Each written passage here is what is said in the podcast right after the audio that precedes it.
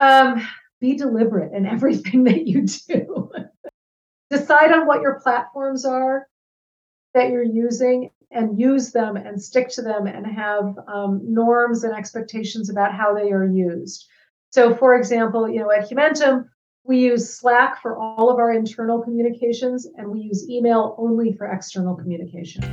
This is a podcast called Walk, Talk, Listen, an attempt to connect people and make this world a bit better by sharing opinions and experiences based on the belief that everyone's perspective is true, albeit partial.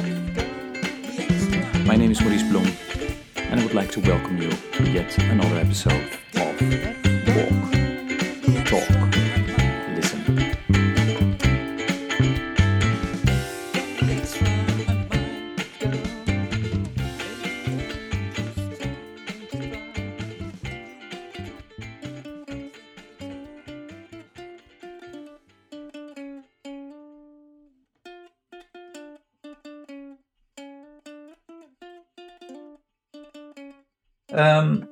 day, everybody. This is another episode of the podcast Walk, Talk, Listen. And as always, I'm delighted with today's guest who will introduce herself um, as usual. Christine, please go ahead.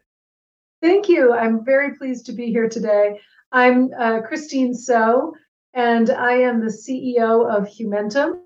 Um, Humentum is an organization, a nonprofit that works across the global development and humanitarian assistance sector to really help the organizations implementing programs to realize the strategic value of the operations side of what they do. So we really work on operating models, institutional mm. architecture, people and culture, funding and financial systems, risk and compliance. So um, we believe that in order for an organization to be able to really deliver on its mission, it needs to be able to operate in a way that is equitable, accountable, and resilient. And so we help organizations build that internal to themselves and then also into the partnerships that they have with other organizations. Um, I'm I'm an epidemiologist by training. Oh, you are. I am. I have a PhD in epidemiology, and I worked in um, global health for 25 years. Um, I've worked from the community level through up to the donor and global policy level.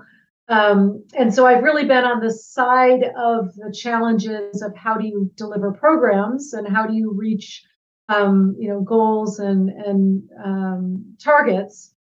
And I love being at Humentum now because I can mm-hmm. bring that experience to really helping us support other organizations to deliver on their missions. And, and, and is this is your is this your first role as a CEO, or you have uh, no, I was I was the CEO of the Global Health Council. Okay.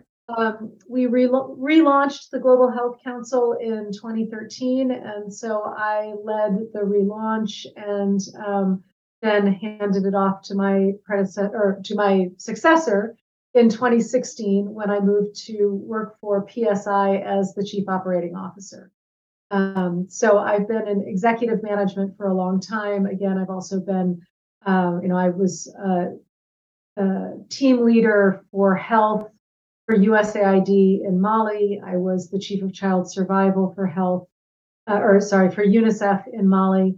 Um, so have worked at that executive level for quite some time. Okay.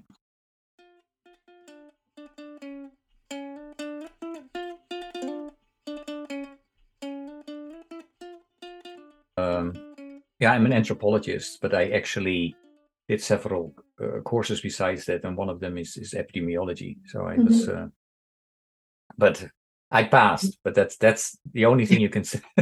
yeah, yeah. can say well, about that. But uh, no, great. Um, you know, I I am. Um, yeah, I'm, I'm I'm really fascinated by by what you and your organization have been doing for quite a while now, and that is really looking at you know what is the future of of uh, the ngo what's the role that we need to mm-hmm. play considering everything that's happening?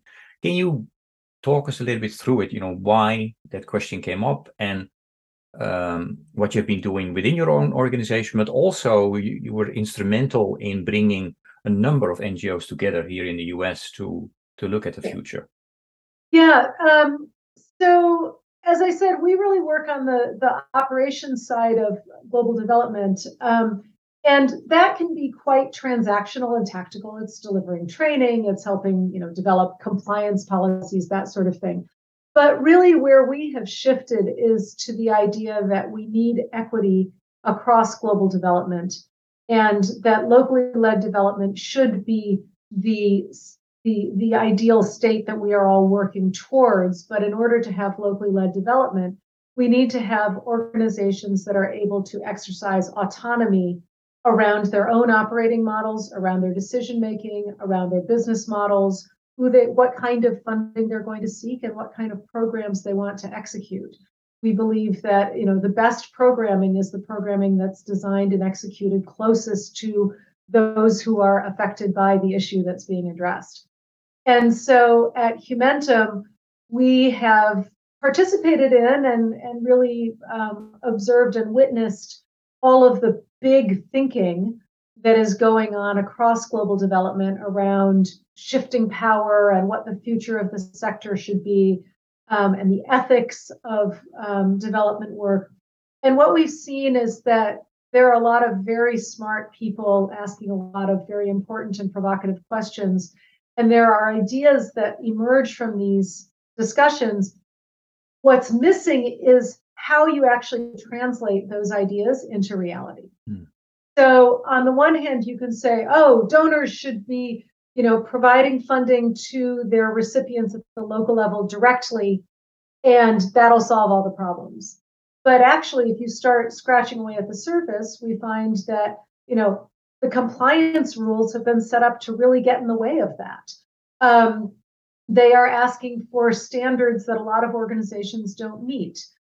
Um, funders don't, for example, systematically, fully and fairly fund the work that they are asking organizations to do, which means that organizations are expected to subsidize their work. So, how do we correct this? How do we get donors to be full and fair uh, funders? So, it's that kind of it's that level of um, how the ecosystem works that we are really focusing on. We try to meet organizations and um, you know partners where they are, acknowledge what their challenges are, help them think through what are the root problems that we're going to try to uh, address, and then really come up with practical solutions. And we come at this from the perspective that um, you know there's there's no one size fits all. Mm-hmm. And so when we're looking at working with an organization on a solution, we think about well, what kind uh, what kind of um, consulting assessments and um, advising might you need? Um, what kind of analysis might you need to, to really break down the problem into manageable pieces? What kind of training do you need for your staff to help reorient them in the way that you now want to be working? Is there a community of practice or a community of peers that you can be part of that will help you co-create solutions and you know vent when you're frustrated with something and you know meeting meeting other people who are working on the same kinds of challenges and then advocacy advocacy is a really important part of this because again in a sector where funders are setting a lot of the rules and regulations um, they may have a clear idea of why they're coming up with a particular rule but when they roll it out they may do it in a way that the implementers say, ah, we can't possibly do that. That's not designed to work with the way that we actually do things in mm. reality. And so advocacy comes comes in as a very um, important part of that because we can advocate back to donors saying, hey, you know, we we recognize the end outcome that you're trying to get, but the way you're going about it isn't going to work. And so, mm. can we come up together with a solution that works for everybody? So, okay you know, we do consulting, training, advocacy, and community as our approach.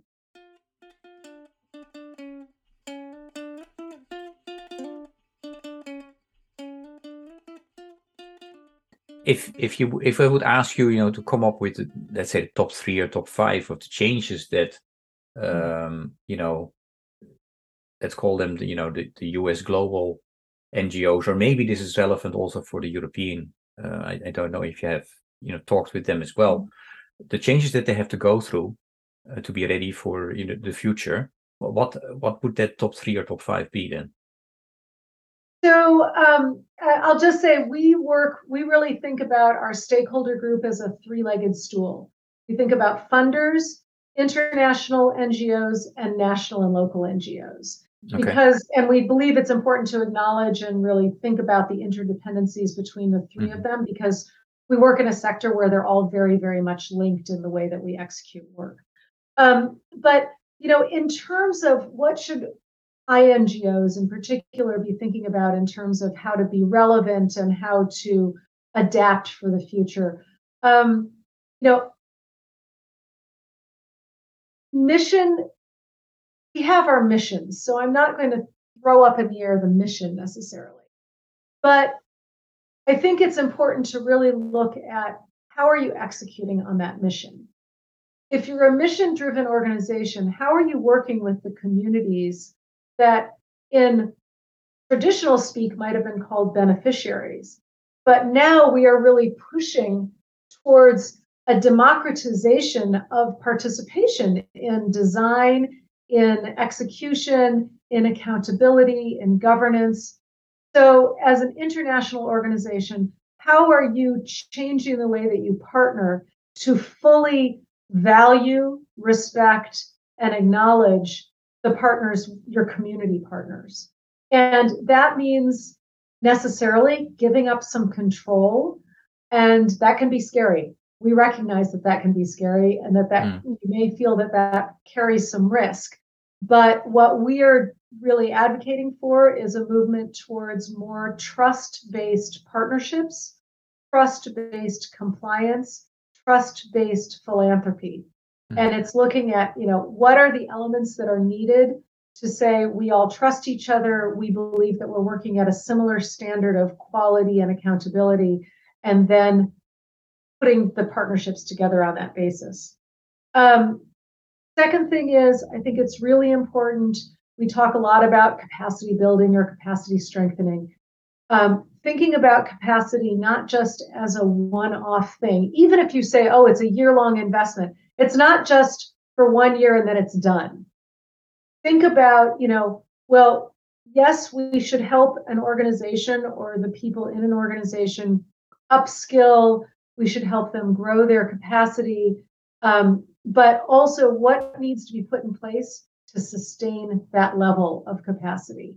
And that goes back to this idea of financial health, full and fair coverage of the work that's being done. Um, and you know, we are really one of our calls to action is really that um, INGOs in working with their local partners, and this goes the same for funders in general, really should think about going beyond just funding project costs, but also including money for upskilling, for capacity strengthening. They should include funds for um, building reserves and unrestricted uh, funding within the local partner organizations. So it's rethinking the way that they fund also to not just be um, commissioning work for a project, but also really helping to equalize the financial playing field across all of the organizations that are part of a particular partner.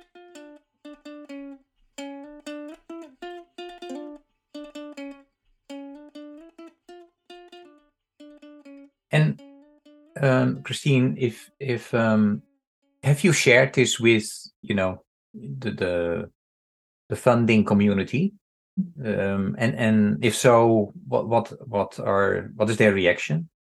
Um, so, you know, yeah. And and the same question for your staff because yeah. I, I I do think that um, you know if you if you give this as a recommendation to the sector your own organization needs to go through a process of change as well, right? In terms of how Absolutely. you, yeah, yeah. Okay.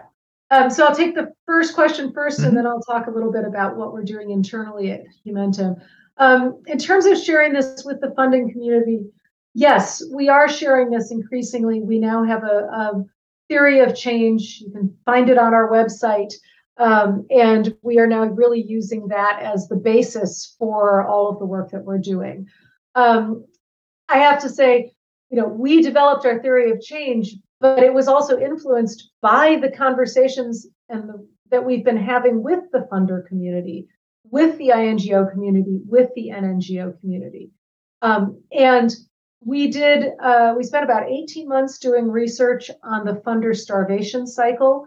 We published a report at the end of March 2022 on the starvation cycle. That was funded by a, a group of um, foundations.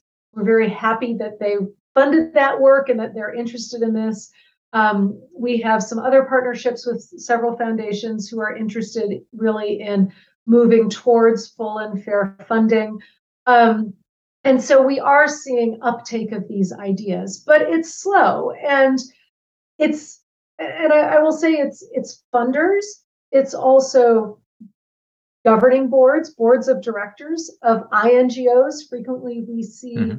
a disconnect between what, for example, a CEO or executive leadership in an INGO may be thinking about and what their board may be thinking about. Mm-hmm. And traditionally boards are more conservative and and um, see more risk involved in trying to move towards these full and fair um, approaches to partnership.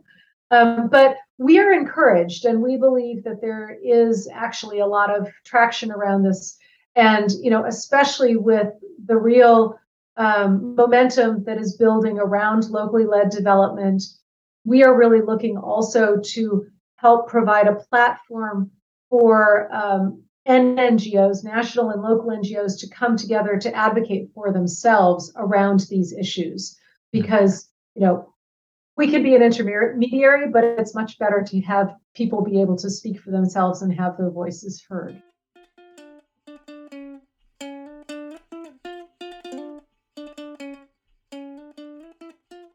Switching over to your second question about Humentum. So we we are a nonprofit business, mm-hmm. much more that is our model rather than an NGO. So we don't give grants, we don't have sub agreements in the way that INGOs work.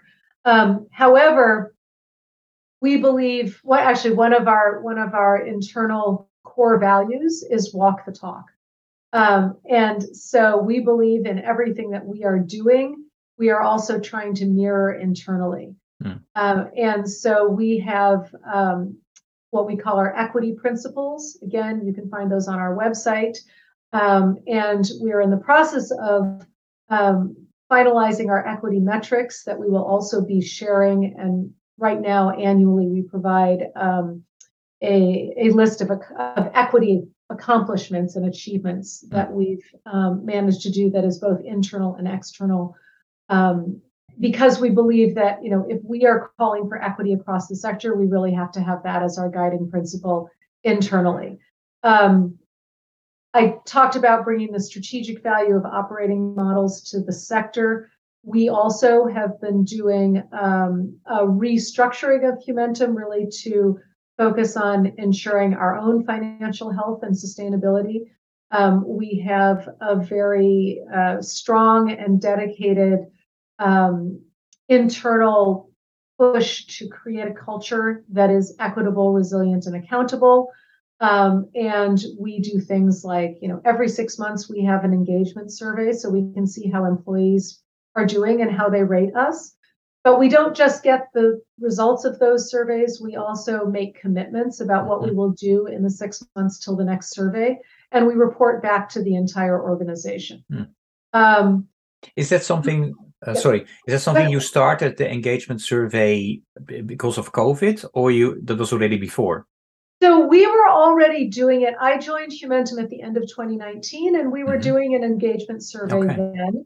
We have, I think, improved it and made it more. Uh, we we've really focused on. Okay, we're getting this data back from staff. What are we going to do with it? Mm-hmm. We're not just collecting it for the sake of having data. We're collecting it because it needs to be informing how we manage ourselves. And so that's the part where making commitments, taking action, and holding ourselves accountable is really a critical part of, of the engagement process at Humentum. Um, we also, I think this is really worth noting, um, at the end of 2020 or during 2020, we actually restructured our entire compensation approach to be an equity based compensation approach. So we now have um, transparent and publicly available grading and um, pay scales. Again, you can go on our website and find all of those. Um, we don't negotiate salary. We peg any position that's open to a salary and we advertise it as such. We let people know when they're being interviewed. Um, and we want people to understand what they are going to get when they come to us. Mm. And we don't want it to be a, a, situation of asymmetric information where we hold the power and they're left guessing as they come into the organization. Mm. We all we really have looked at our entire compensation and benefits um, package from the perspective of um, equity, but also trying to remove any moments of opportunity for bias or discrimination. Um, and so, for example, we have also uh, uncoupled performance from compensation. Um, we now have very clearly laid out uh, the progression of salary, again, that anybody can see in our pay policy. Um, and we deal with performance separate to that hmm. um, because we want to remove the opportunity for somebody to introduce either uh, intentional discrimination and bias or unintentional discrimination or bias when um, awarding compensation increases. Hmm. So we've been trying to we've we've really been trying to do all yeah. of those things internally as well as advocate for them and facilitate them externally.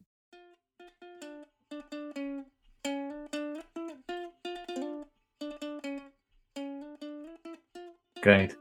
Are you are you familiar with the work of Frederic Laloux? He wrote a book called Reinventing Organizations. Yes, I am. Yeah. Okay. So is it um, is it you know a lot of of what you're trying to do is that in line with what he wrote? You know, in terms of or or is it very different? I think that I, I will be honest. It's been a while since I looked okay. at his work. Um, I mean, I think it's along the same lines, mm-hmm. but um, you know, we have a really interesting vantage point because mm-hmm. we do a lot of convening. We convene groups, peer groups within the sector, probably more than uh, 300 a year at this point. Oh. Um, we have different groups. We have a CEO group that meets monthly. We have a senior um, HR and operations leadership group that meets twice a month. You know, we have all these groups that that come together, and so it means that we can be inspired by what we learn ex, you know in the external business climate. Um, but we also are asking questions of the peers that we are working with mm-hmm. across the sector. And so we do spot polling we do Menti polls we do surveys. We have these um, roundtables these regular roundtables where we're gathering insight we're asking questions um, and through all of that, it really informs our positions. It informs the products that we develop mm-hmm. and that we offer to the global development and humanitarian assistance sectors. And it also informs how we work internally. Mm. So um, while we're inspired by work that's been done elsewhere, we're also increasingly being very agile and iterative in the way that we do things. So as we go, we can make changes if we realize that maybe you know we've got a gap in the way we're doing something or we tried something out and it's fallen flat we can adjust it and move on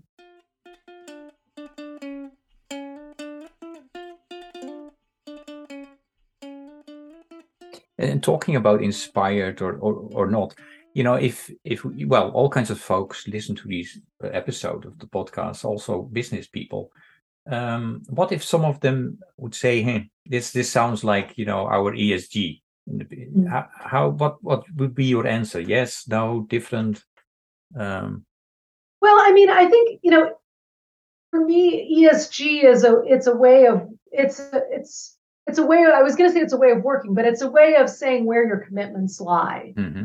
And so, you know, I think that there is, um, gosh, credible ESG and there's symbolic ESG.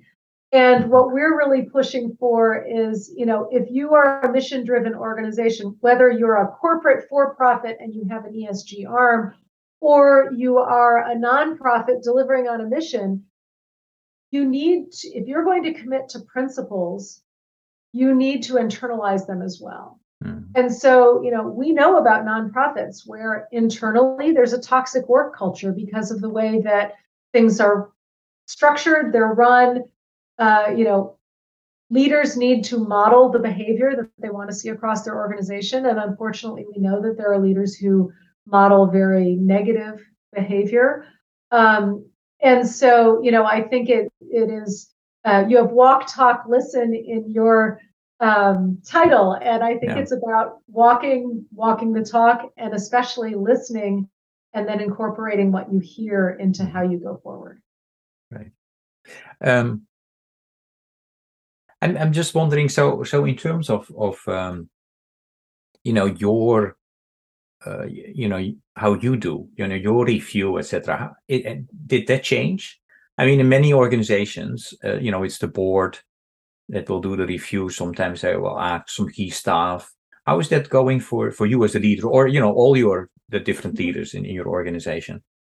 Well, the way that we look at performance at Humentum, and I will say right now, this is still a work in progress for us. Mm-hmm. Um, we're actually just switching over onto a new human resources information system, HRIS platform, that's going to facilitate the way that we manage performance. We've switched onto a new operating system called EOS, the Entrepreneurial Operating System, that has performance approaches within it, and we're still building some of this. So I, I want to be clear on that. Um, but one of the key principles to performance at Humentum, and I would say this is very much part of my deep core beliefs, and I hope that you know this is how I, as a leader, bring my vision of performance to Humentum, is the idea that um, you know it is not one and done. It is not work, work, work, achieve this target at all costs, and then once you do, you're done. Um, we have core values at Humentum that we really use and are trying to internalize in everything we do. And so when we think about performance, we try to think about how are we using our core values in actually actioning on on our work. We are um, flexible in the way that we work and our expectations of staff. Uh, we don't have a four day work week, but we have a four day meeting week. Fridays are no meeting Fridays and are really supposed to be for catch up.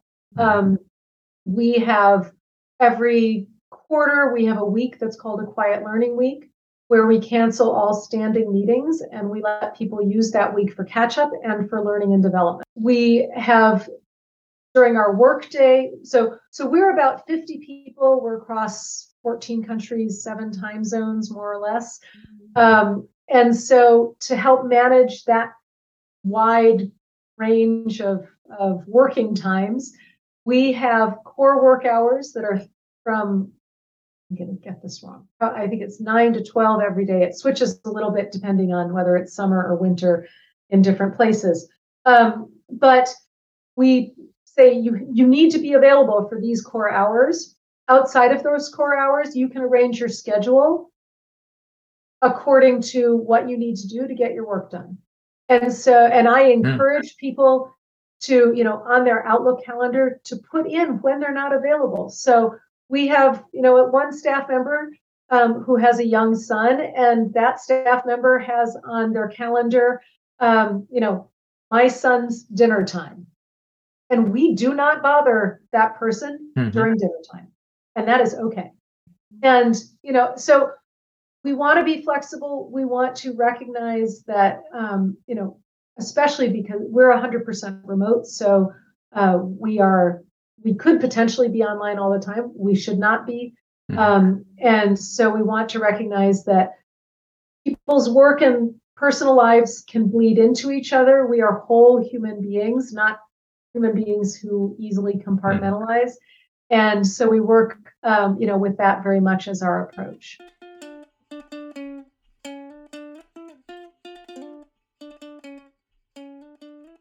Thank you for sharing that. And and just a quick question. So were, were you fully remote already before COVID, or is something that developed uh, during COVID?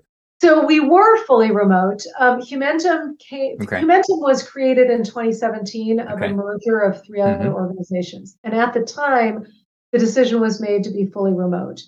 Um, we, although we were fully remote, up until COVID, we were doing a lot of in-person work, delivering trainings. We had a big conference every year, and so um, the pandemic did force us to change our business model very quickly. We had to pivot quickly. Um, we went from being able to see each other in person at these events and uh, you know trainings and things to not seeing each other at all. And so we really dug in. And um, again, because we advise so many organizations, we really focused on okay, how do you successfully run a remote organization? And we worked with our community to help them strengthen the way that they were managing remotely. But we also took what we were learning and we applied it internally. Um, mm-hmm. So the one thing, the one other thing I'll note is that um, in 2019, when I joined, we were about a third of the staff in the US, a third in the UK and Europe, and a third elsewhere. And we also changed the way that we recruit to be um, to have recruitment that is visible in many more geographies. And we really have used our remote status as what we see as an opportunity for us. And so now we are about 50% US, Europe, UK, and 50% um, Africa, India, and then um, some in Central America. So mm. uh, we have also shifted the makeup of our remote staff because we've strengthened the way that we work remotely.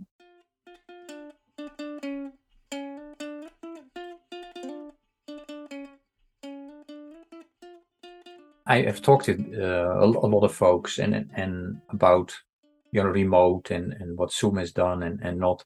So there seems to be you know leaders who say, oh, you know, it's so difficult to build a team you know, virtually, and then others are saying no, it's it's possible. So it's the new reality anyway. So you need to make it work. So, what are some of the the tips, you know, quick tips mm-hmm. that you have for people are still struggling with, um, you know, how do I build my team when I never see them in person?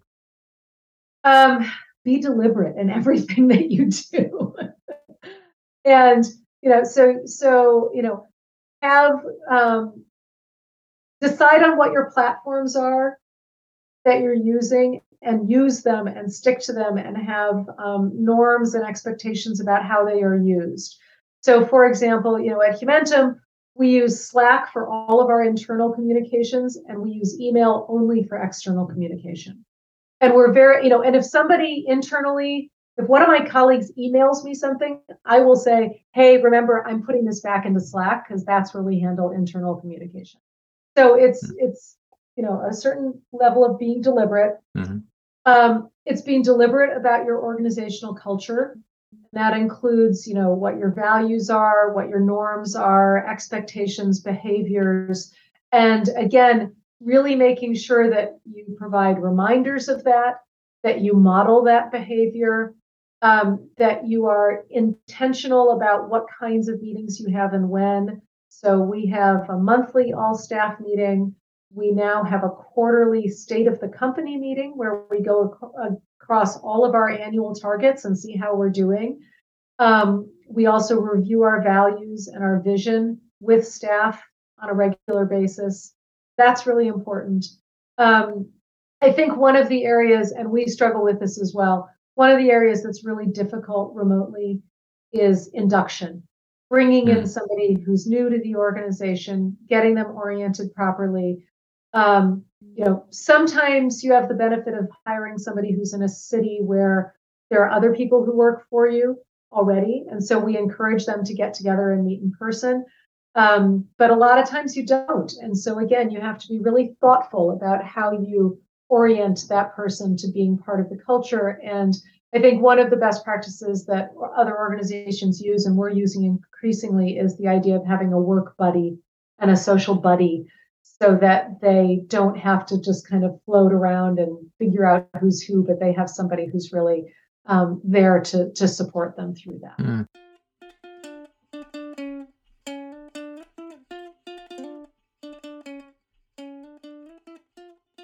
That's, that's actually uh, interesting that you mentioned that because the we we did develop that for uh, within the board, you know, mm-hmm. for new board members, you know, a, a buddy.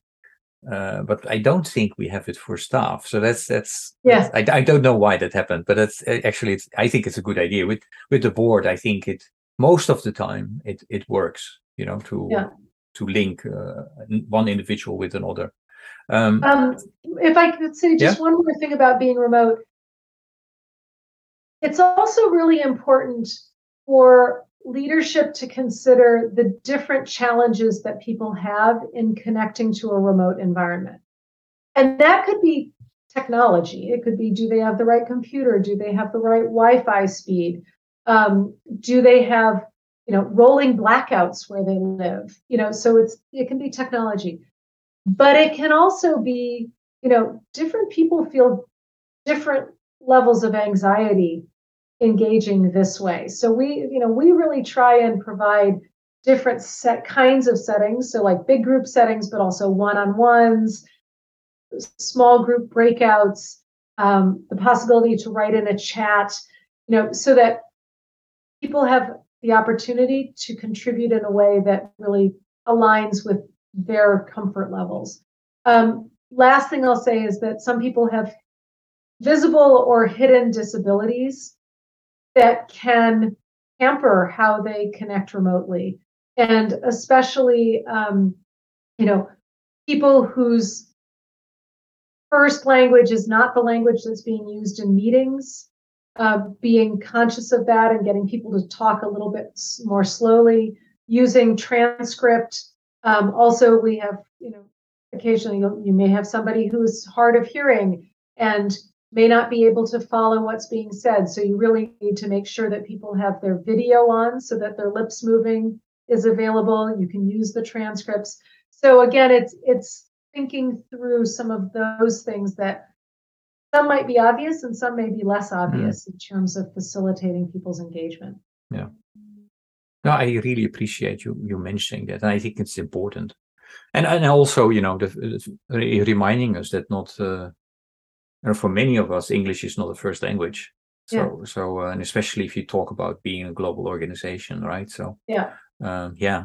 Christine, I would like to to bring you to the next part of our conversation that is is related to a hundred mile walk that I started doing. Uh, well, now close to eleven uh, years ago, because I this year I will do my 1100 mile in Seattle from October 10 to 16.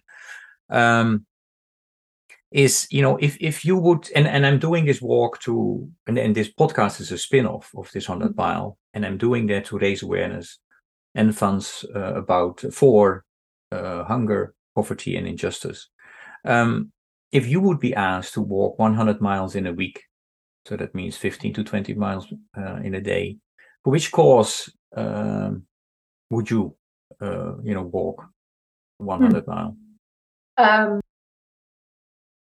I mean, uh, sorry, there are so many, there are so many answers. Um, you know, I, one of the things that I've been struggling with, or, or really, and struggle is not the right word, I've been really thinking actively about mm-hmm. um, over the last two years is I've spent, so I grew up in Ann Arbor, Michigan.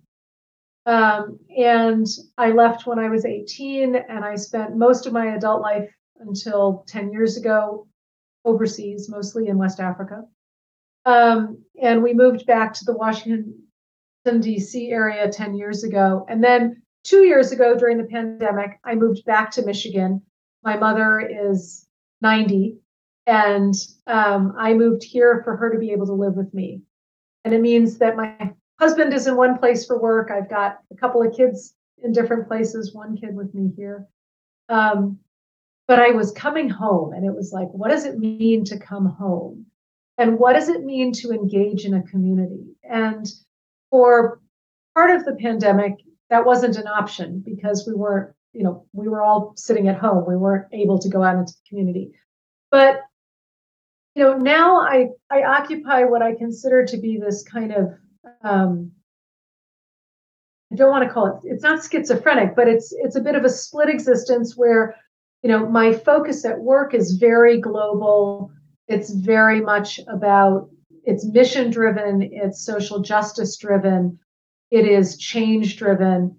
Um, and that's what I do at work. And then thinking about what does it mean to live in a community on a daily basis and you know kind of what's around you um, in a very tangible, touchable, seeable way all the time. And so, you know, what would I walk for? I wouldn't walk for the global stuff that I do every day at work. That is, I mean, that that has been my commitment for decades, and it will continue to be my commitment going mm-hmm. forward. What I have been trying to figure out is what is my commitment to my community and how do I affect change? And it's been interesting because I am, I absolutely work at like the policy level and the systems level. But being part of a community now, I've also been like, ooh, that one family, you know, their car got repossessed and it got auctioned by the police, and they now have no car to get to work and to the doctor's appointments for their child who is sick and there's a GoFundMe and there's somebody in my neighborhood who is, you know, actively fundraising for them, and I can make a difference there. And so that has been the thing that I've really been spending a lot of mm-hmm. time thinking about. And I love my hometown. I love Michigan as a state. Mm-hmm. Um, you know, when you said 100 mile walk, I immediately thought, oh, 100 miles along the shoreline of Lake Michigan or Lake Superior. You know, because Michigan is this mm-hmm. beautiful peninsula. Um, and but so I would walk for making a difference to my community mm-hmm. and probably really direct giving that can help people, you know, that that thing that if they can just get that thing figured out, it like unlocks the future. No, th- thank you for that. I would like to respond to two quick things. I mean, one is, you know, during my 100 mile walk, I talk about, you know, global hunger, uh, yeah. uh, sustainable development goals, but I, I also try to use it as an opportunity to show the local situation. So I walked through a number of states. So yeah, then I visit a local food bank and or, or, a, or a shelter. Uh, I've been once outside of the US. I went to Indonesia, so then I show there the local uh, issues as well. So so I have I have yeah I have, you know something similar to yeah what you just mentioned, and I would like to remind uh, the listeners and and and and for you maybe this is news is that uh, I did a another episode with Emma Stenström. She lives in Sweden. I, I think she lives in Stockholm. Stockholm. Uh, but she um, intentionally moved from a good neighborhood where she lived mm. to, you know, I maybe what we would call in the US the hood, you know, uh, but in, in purpose to yeah. to uh, you know because ultimately you need to link you need to start co-creating working together so so she did that really intentional uh, so I, yeah i thought it was very interesting and fascinating when i was listening to her uh, story so um, yeah if you have time you should check out the conversation mm-hmm. that i had with with her um, christine when, when i walk um, I'm often accompanied uh, by other people for a couple of miles, and um, you know, then we talk about why are we on Earth? You know, why are we? Why am I doing this? For God's sake, for the eleventh time. um, but uh, also about spirituality and religion. Mm-hmm. And then very often we talk about, hey, this this next generation is maybe different. Um, you know, they institutionalized religion is is uh, disappearing or smaller except for maybe the evangelical side. Um, my, my question to you is what do you see among the, the younger generation and around spirituality and and uh, religion? What do you observe, and is that indeed different than than uh, the older generation? So, I mean, I think we know that it's different from the older generation. Um, I have to say, I grew up in a multi religion household, and I you know, am in a multi-religion family, um, continue to be in one. I personally am not part of an institutional religion, and I have pretty big issues with the way that institutional religion, I think, is used for political mm-hmm. means. Um, that said, you know, for me, I think there's very successful spiritual, you know, you can have a very successful spiritual life without institutional religion. Um, so they they're not they're not mutually exclusive, but they're not also uh, they're also not mutually dependent. Um, you know, my kids and the kids I see around me and their friends, uh, I can't think of any of them that you know practice an institutional religion on a on a regular basis. Um, but what I do see is a shift, and i am speaking about the United States at this point, but is is really a shift, um, despite our political differences, which I think is more at the middle age generation than at the younger generation. Um, the younger generation just taking people for who they are, and you know, kind of saying, why would why would we possibly think you know differently about somebody because of the color of their skin or because of who they love? Um, you know and and that they don't they don't even get it. They don't they're like i don't even understand how mm. that can be somebody's belief that we are fundamentally different and i'm better than you are. And so for me i mean that's not quite religion it's not quite spirituality mm-hmm. but it is for me fundamentally about how we treat each other. Mm-hmm. and um, that's how i live you know my spirituality and my religion is how we treat each other and um, really just a very deep seated belief that we are all equal mm-hmm. um, and i see that i think reflected more and more in the younger generation and mm-hmm. i for me that that gives me a lot of hope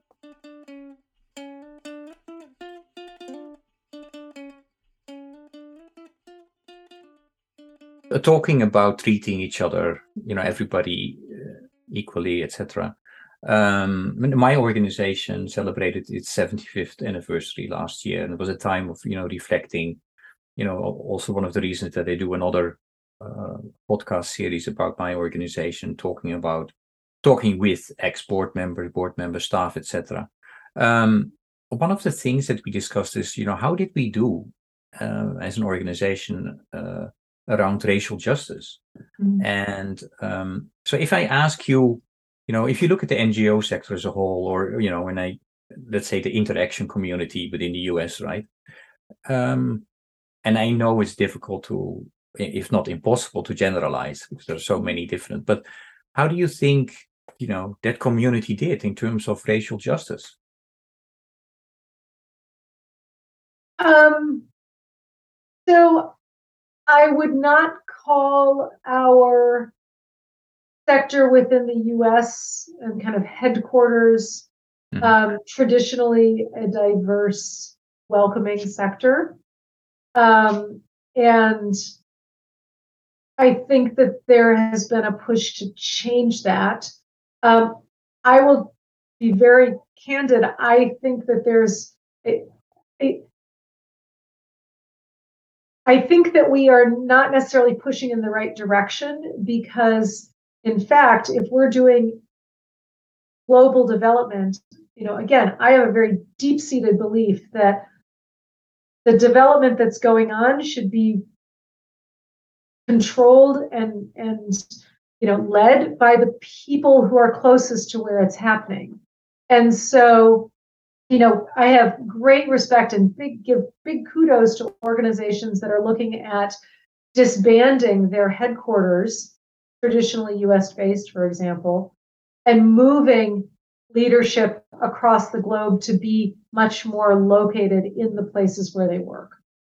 For me, that is the way that for global development, we need to be diversifying and um, responding to racial justice it's racial justice, but it's not racial justice within the US because we're still in that very, you know, northern top down rich country colonialist what all of those terms that we want to use position vis-a-vis the communities that we're talking about helping um, when in fact i think it's a question of shifting power shifting control shifting um, accountability and decision making and budgetary authority and all of those things towards communities to be able to work for themselves rather than somebody else controlling what's happening in their community.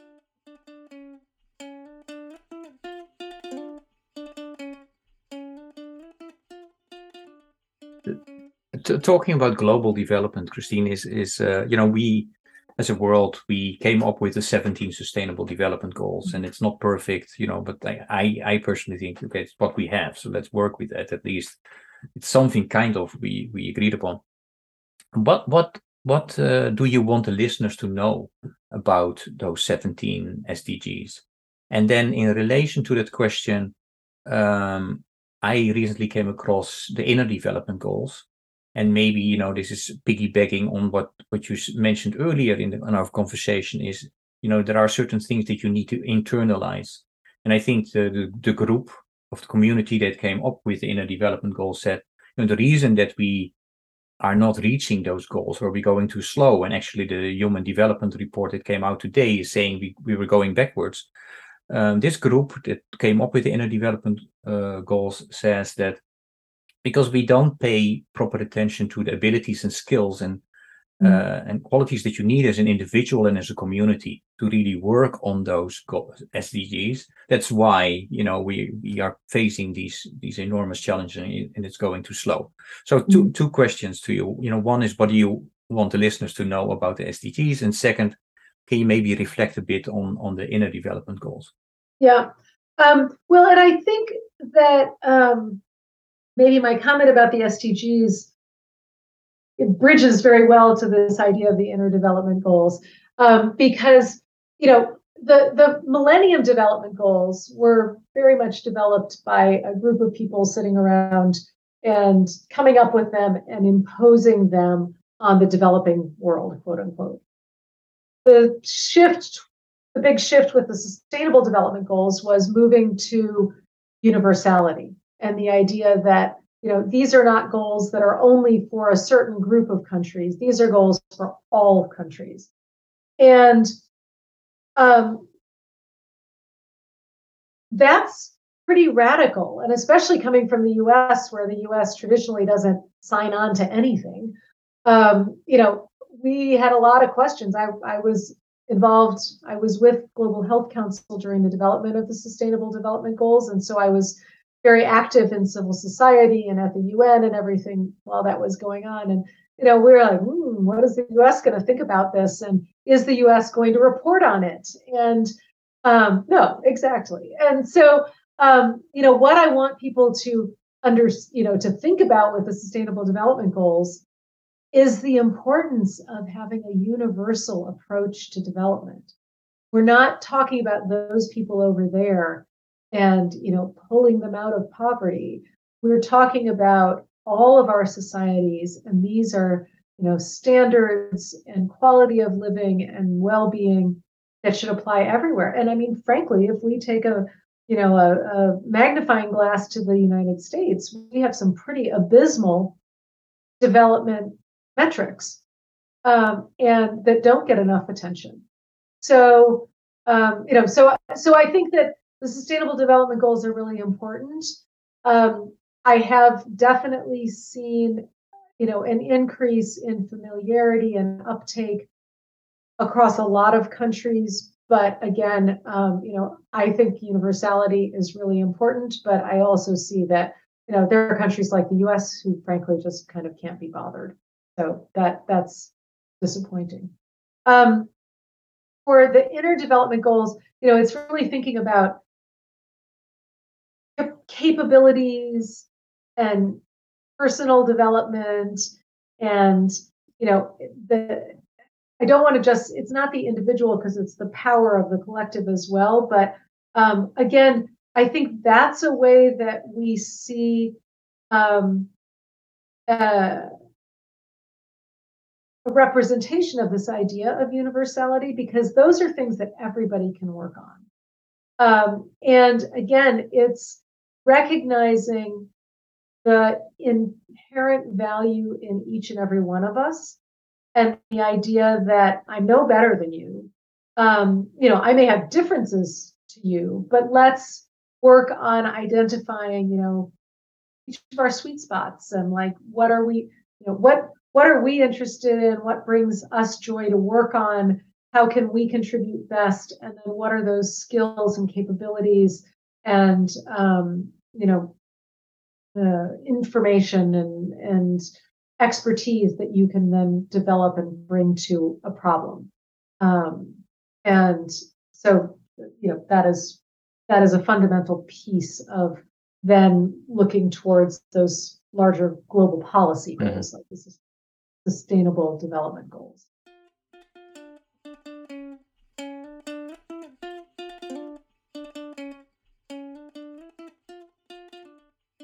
Christine, I, I, I really enjoy this conversation and, and I appreciate, you know, not only you know, telling about your organization and your point of view, but also I think we are getting to know you uh, through this conversation as well. I'm, I'm going one step further in, in this process, and and that is uh, uh, going in the direction of music, which is very important to me.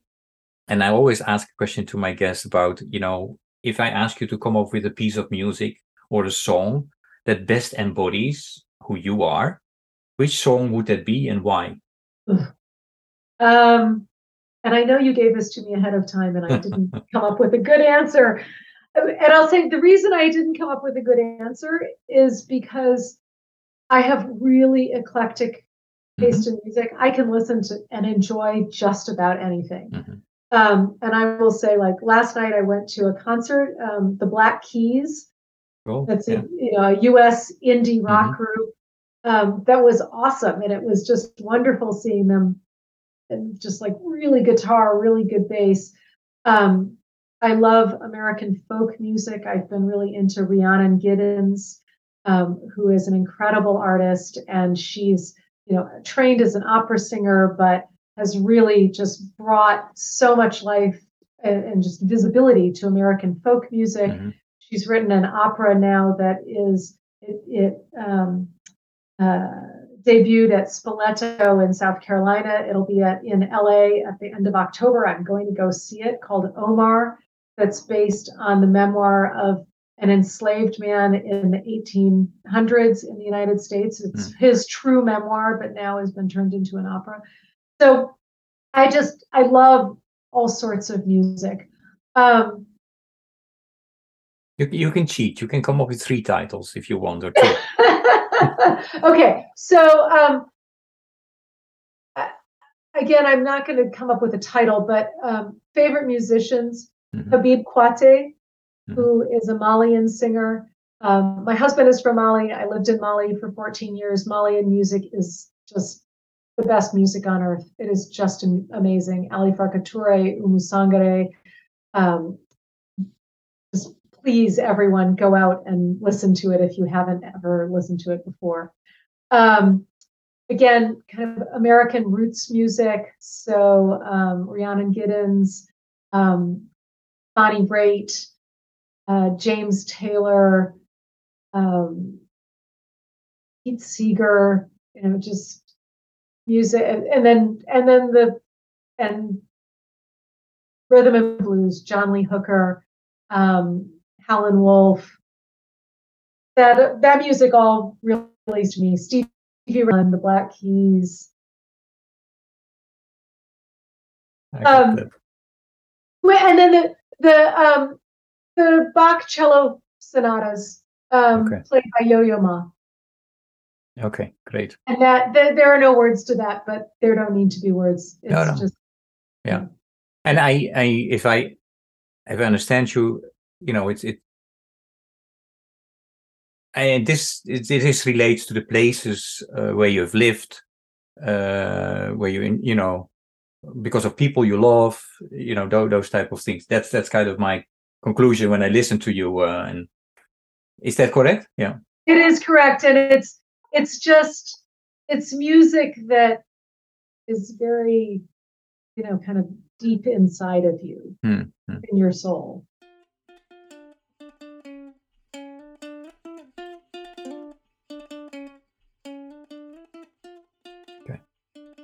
Just just for to remind the listeners, I, I made a or we made a uh, a playlist on Spotify, and I almost not to to all the guests that I've had, but many of the guests I asked this question. So you know the list becomes longer and longer. I, I really listen to it myself often because Yeah. it reminds me of you know my guests, but it's also yeah it's a wide range from from hard rock to classical music, and uh, so it's it's I enjoyed it. So I I would encourage people to check that out. Um, Christina, you know, these conversations always go fast. Um, my my maybe my last uh, question that I have for you is any message, invitation, or question for the listeners. Um, so I think that where I've ended up in the last couple of years is really about being thoughtful and deliberate. And that goes along with the idea that you can make mistakes. But when you make mistakes, recognize them, um, apologize, but but then really think about like, okay, what was my mistake? What can I do differently? Let me ask someone for their input. Let me make a commitment to reset my behavior or to try and do things differently in the future. And I think that something that's been very hard for a lot of people, and frankly, is the cause of a lot of our current um, conflict, is the idea that um, you know we're now speaking openly about hurt and harm that has been caused over hundreds of years by the way that um, you know society has been structured and has acted, um, and people tend to come at it as oppositional forces about blame and finger pointing or even if it's not being delivered that the message isn't delivered that way people take it very personally. And what i just encourage everyone to do is think about it more from the perspective of a conversation think of it more from the perspective of um, you know again okay harm was done. What can i do differently? How can how can we work differently in the future? Um, and so it doesn't have to be it doesn't have to be it has, doesn't have to perpetuate the harm or compound the harm. Um, but it can be the opportunity for new discussion for healing for um, empathy. And so you know but but you have to be deliberate in that. Um, and and that you shouldn't you know oh i feel so bad that i did this thing that i can't possibly ever talk about it again. That's I, for me that's the wrong reaction. It's oh look at this thing. Now let's open and look forward and think you know how can i engage around this? And come up with ways to do things differently.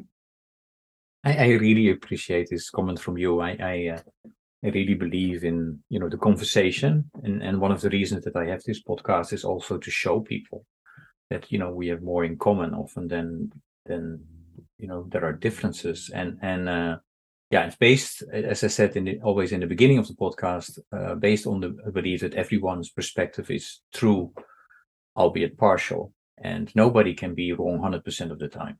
Yes. So um, yeah, I, I I- would like to thank you for for today for sharing your incredible insights. I, I you know I think it's it's a must re- uh, listen to uh, from my perspective for every CEO out there. Um, you know, is looking at the future of of uh, his or her organization. Mhm. Um, so th- thank you so much. I, I would like uh, yeah to tell the listeners that they should check out you know your website um, I will mention that in the podcast notes, but also check check out your articles that you often write in in Devex. Um, really insightful, important, um yeah, crucial. So thank you so much, and thanks for everything you do, Christine. Thank you. Uh, it's a pleasure and an honor to speak with you today, and um, you know, thanks to your listeners for paying attention and being interested. Great. Thanks. All right. Take care.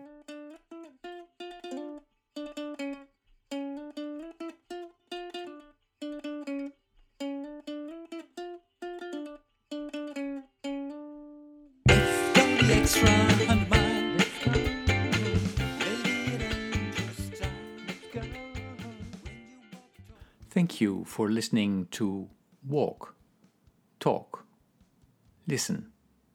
Please check us out on 100mile.org or follow us on Facebook or Instagram.